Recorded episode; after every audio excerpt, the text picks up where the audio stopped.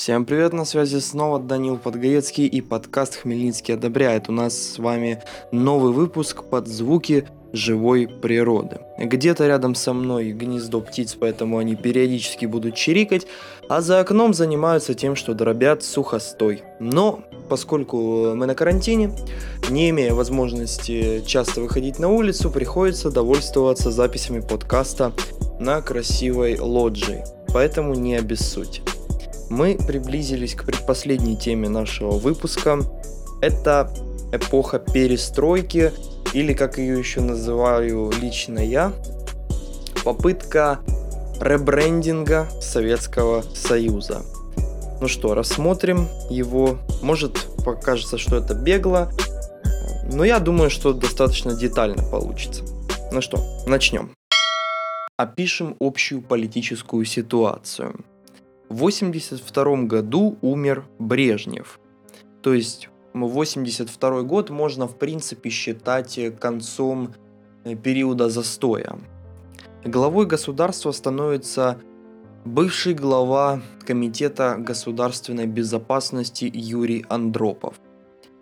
Э, недолгое время его правления, там меньше двух лет или около того, характеризуется тем, что немножко закручиваются гайки, я бы даже сказал немножко а поконкретнее, э, больше устанавливается слежки вот этого всего, там накапливание материалов и прочие компроматы. Ну, то есть стандартные такие э, чекистские методы управления. Ну и вот, собственно, самого Андропова, как говорили люди, жившие тогда, что начали считать это плохими знаками, мол, э, смерть генсеков, э, причем как бы повальную, то есть как бы Брежнев-то ушел не резко, уже под конец его, э, скажем так, каденции народ знал, что он достаточно сильно болен, и последние два года его э, управления, ну, фактически уже управлял не он, он был просто лицом в телевизоре, потому как действительно был серьезно болен.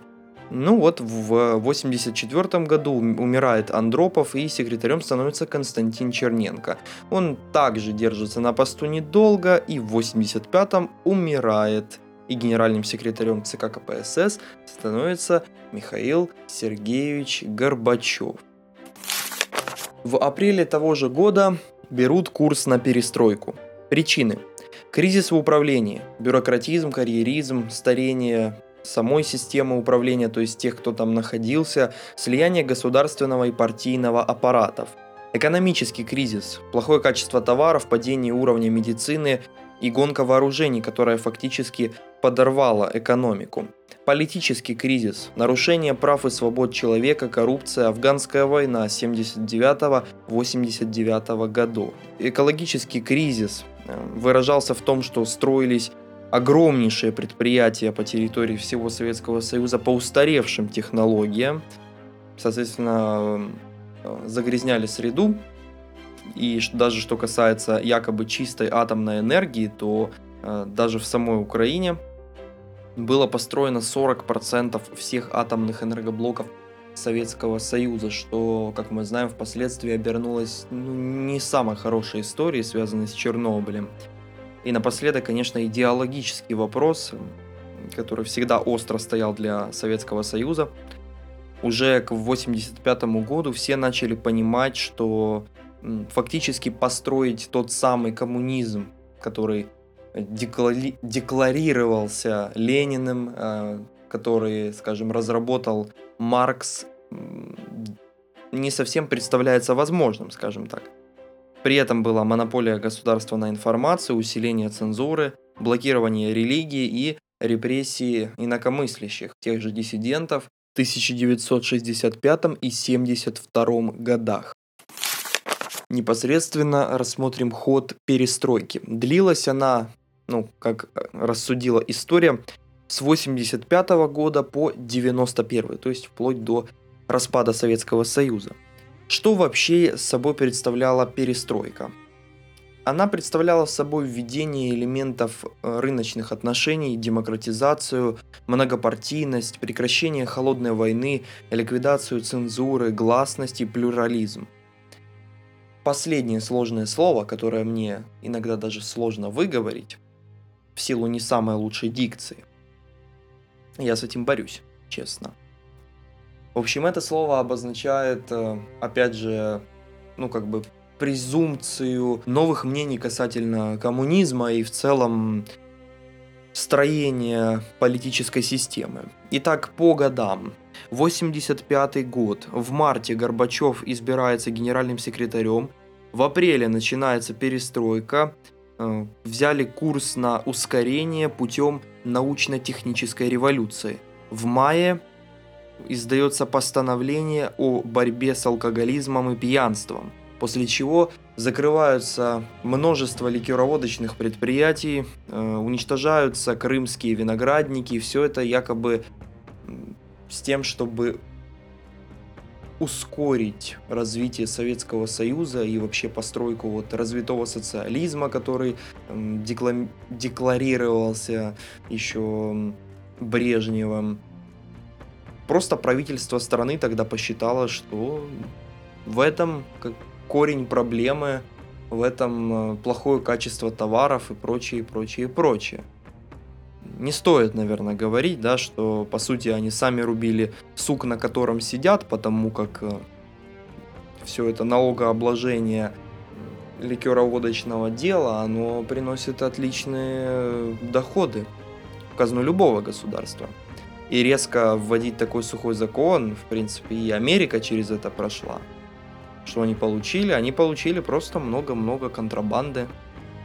Э, ну, в Союзе как бы тоже была контрабанда, но больше это было связано с тем, что столько сахара, как в то время, не покупали, наверное, больше никогда. Ну, те, кто сейчас понял намек, э, те молодцы, кто не понял, разъясняю. Сахар нужен, чтобы варить брагу, которую потом перегоняли просто там все что угодно со всякими добавками. Настойки, вина, коньяки домашние, ту же водку.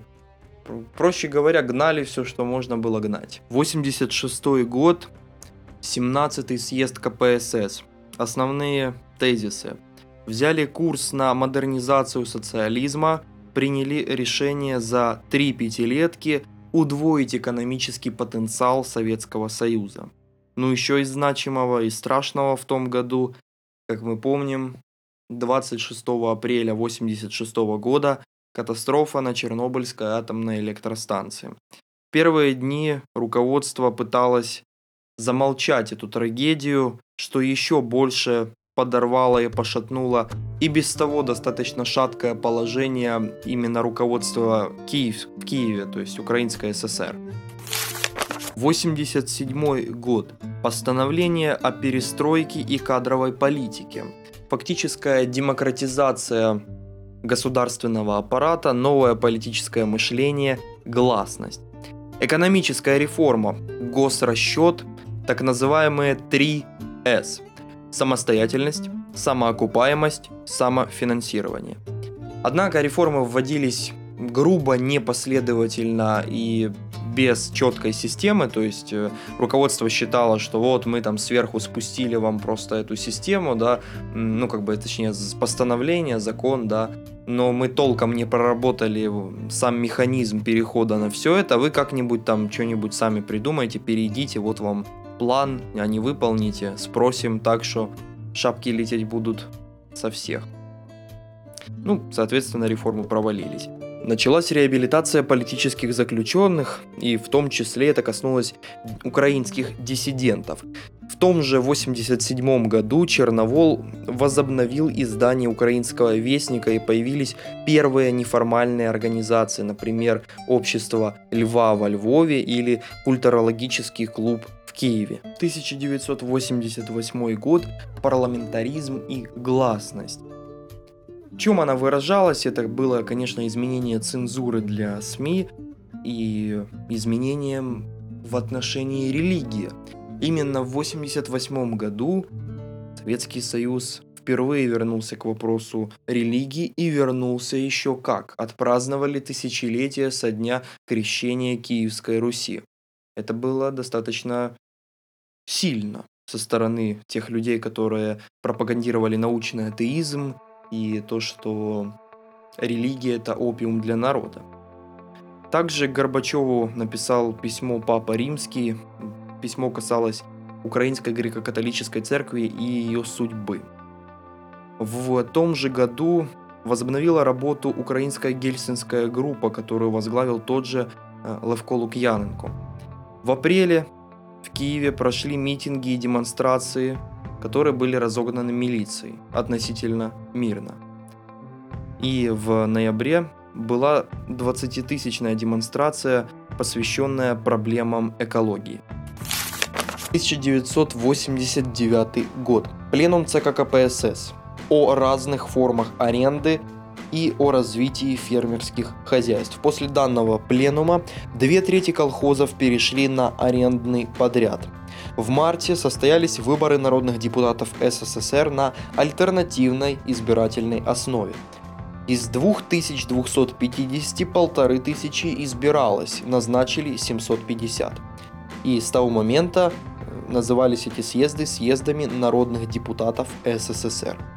Формируется массовое национально-демократическое движение в Украине. Появляется общество украинского языка имени Шевченко, его возглавляет Дмитрий Павличко. Эм, они выступают за закон о украинском языке. Появляется историко-просветительское общество «Мемориал», которое выступает за реабилитацию всех репрессированных, в том числе, как мы понимаем из названия, уже погибших. В тот же период, впервые за именно историю советской Украины, еще имеется в виду с послереволюционных времен, на митинге во Львове развернули сине-желтый флаг. В июле страйк шахтеров на Донбассе начался на шахте Есеневатская глубокая. Сначала требовали стандартные рабочие требования. Улучшение условий работы, выплата по задолженностям касательно зарплаты и соответственно, ее повышение, то есть, ну, обыкновенные экономические требования. Но далее на этом же митинге зазвучали и на митинге и страйке зазвучали политические лозунги. В сентябре того же года Народный рух Украины выступил за перестройку, массовую политическую организацию, э, демократию, суверенитет и экономическую самостоятельность. В том же месяце платформа «Национальная политика» выступила за укрепление Советского Союза как обновленной федерации путем передачи некоторых функций республикам. После этого в том же месяце уволили уже засидевшегося Щербицкого с поста э, главы ЦК Украины Коммунистической партии и назначили Ивашка. В октябре того же года вышел закон о языках в Украинской ССР. Фактически украинский язык получил статус государственного. В этом году перестройка заходит в глухой тупик. Углубляется экономический кризис, инфляция, дефициты. Партийное руководство определенный период времени сознательно блокирует перестройку. В ноябре того же года формируется целый демократический блок Украины. Ну, туда вошли общество Мемориал, общество украинского языка и многие другие, в частности, перечисленные ранее. 1990 год. 22 января. Живая цепочка между Киевом и Львовом в знак объединения Запада с центром Украины. В марте того же года Третий съезд народных депутатов Советского Союза ввели пост президента СССР, который на себя благородно принял уже нам известный Михаил Сергеевич Горбачев. Отменили шестую статью в Конституции Советского Союза и соответствующие статьи в конституциях других республик, а именно это касается главенствующей роли КПСС. То есть это фактически означало многопартийность во всех системах не только центральной, но и во всех республиках. Также отменили цензуру СМИ. Март. Первые альтернативные выборы в Верховную Раду Украинской ССР. Демократический блок получил четверть мандатов. Выбрали 4, 450 депутатов на 5 лет. Впервые Верховная Рада начала работать в парламентском режиме. Главой Верховной Рады УССР стал Ивашко. Коммунистическое большинство осталось, группа в 253 депутата. Еще их называли блоком за суверенную советскую Украину. Ее возглавил Мороз. В оппозицию вошла Народная Рада, которую возглавлял Юхновский. И в апреле того же года первая партия, Украинская республиканская партия, созданная на базе Украинской Гельсинской группы. Ее возглавил Левко Лукьяненко. 16 июля 90 года выпущена Декларация о государственном суверенитете Украины. Была составлена юридически красиво и правильно. Было вступление, преамбула, 10 разделов, в которых об- обозначили верховенство, самостоятельность, полноту власти республики в границах ее территорий, независимость внешних политических и экономических отношений и собственная экономическая политика. Однако Верховная Рада не дает этой декларации статус конституционного акта. После этого главой Верховной Рады становится Леонид Кравчук.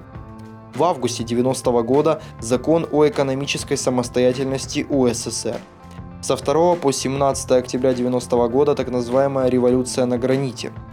Это была голодовка студентов в Киеве на Майдане независимости. Требовали отставки действующего правительства, продолжения демократизации и недопущения подписания нового союзного договора. То есть э, это тот самый ребрендинг, о котором я говорил.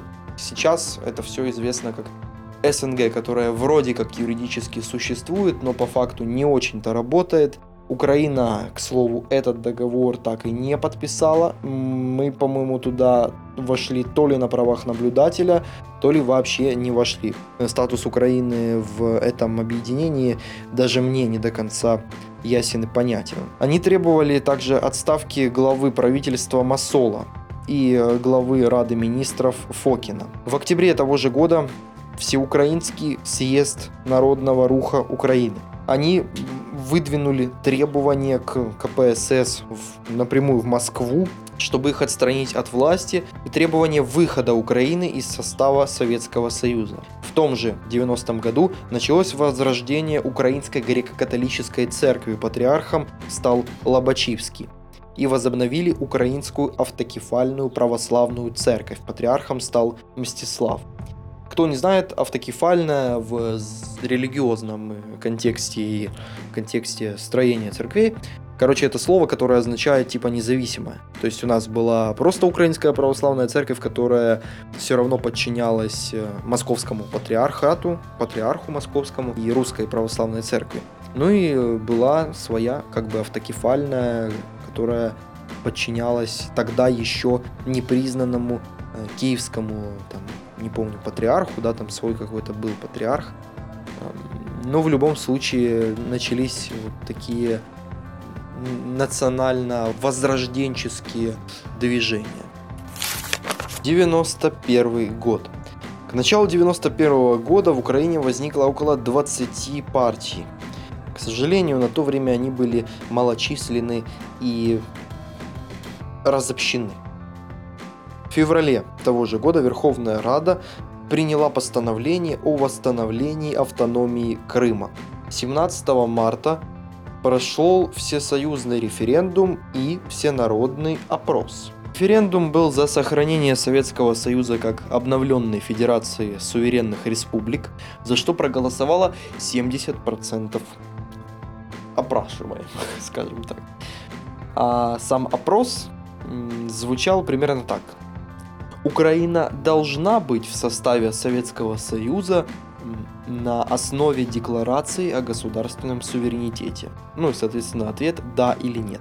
За проголосовало 80%. Как мы понимаем, обновленная Федерация суверенных республик и та декларация о государственном суверенитете, которая вышла в Украине, это немножко разные вещи. И далее пришел известный в истории августовский путь. С 19 по 23 августа 1991 года была попытка государственного переворота в СССР. Путь. ГКЧП – Государственный комитет по чрезвычайной ситуации. Он изолировал Горбачева Крыму, Фаросе и объявил чрезвычайное положение в Советском Союзе. За этим последовал запрет митингов и прочих собраний. В Москву ввели войска. Реакция Украины. Коммунисты поддержали, Кравчук выжидал. Весь демократический блок призвал к неповиновению. 23 августа путь провалился, и уже 24 августа выпустили акт провозглашения независимости Украины. 1 декабря того же года прошел всеукраинский референдум о поддержке акта провозглашения независимости. За проголосовало 90% населения Украины. После этого состоялись первые в истории уже независимой Украины выборы президента Украины. Победил Леонид Кравчук с результатом 61% в первом туре. Он обошел своего оппонента Вячеслава Черновола. Сам референдум, проведенный 1 декабря, дал толчок международному признанию. Самой первой Украину признала Польша, за ней сразу же Канада. Ну и за ними, соответственно, подтянулся весь остальной мир. Что ж, друзья, вот и подошел к концу очередной выпуск нашего подкаста. Это был предпоследний выпуск по хронологии, как вы понимаете. Возможно, на этой неделе, не буду зарекаться, но на следующей точно выйдет последний выпуск этого подкаста, и уже в нем я более тепло скажу вам последние, так сказать, напутственные слова в последнем выпуске данного подкаста. А пока что спасибо, что вы прослушали этот выпуск. Я надеюсь, мой подкаст был и остается для вас крайне информативным и хорошим помощником. Ну, пока что, пока что не прощаемся, потому что мы в интернете и очень скоро услышимся. До скорого, ребят. Производство Подгаецкий продакшн.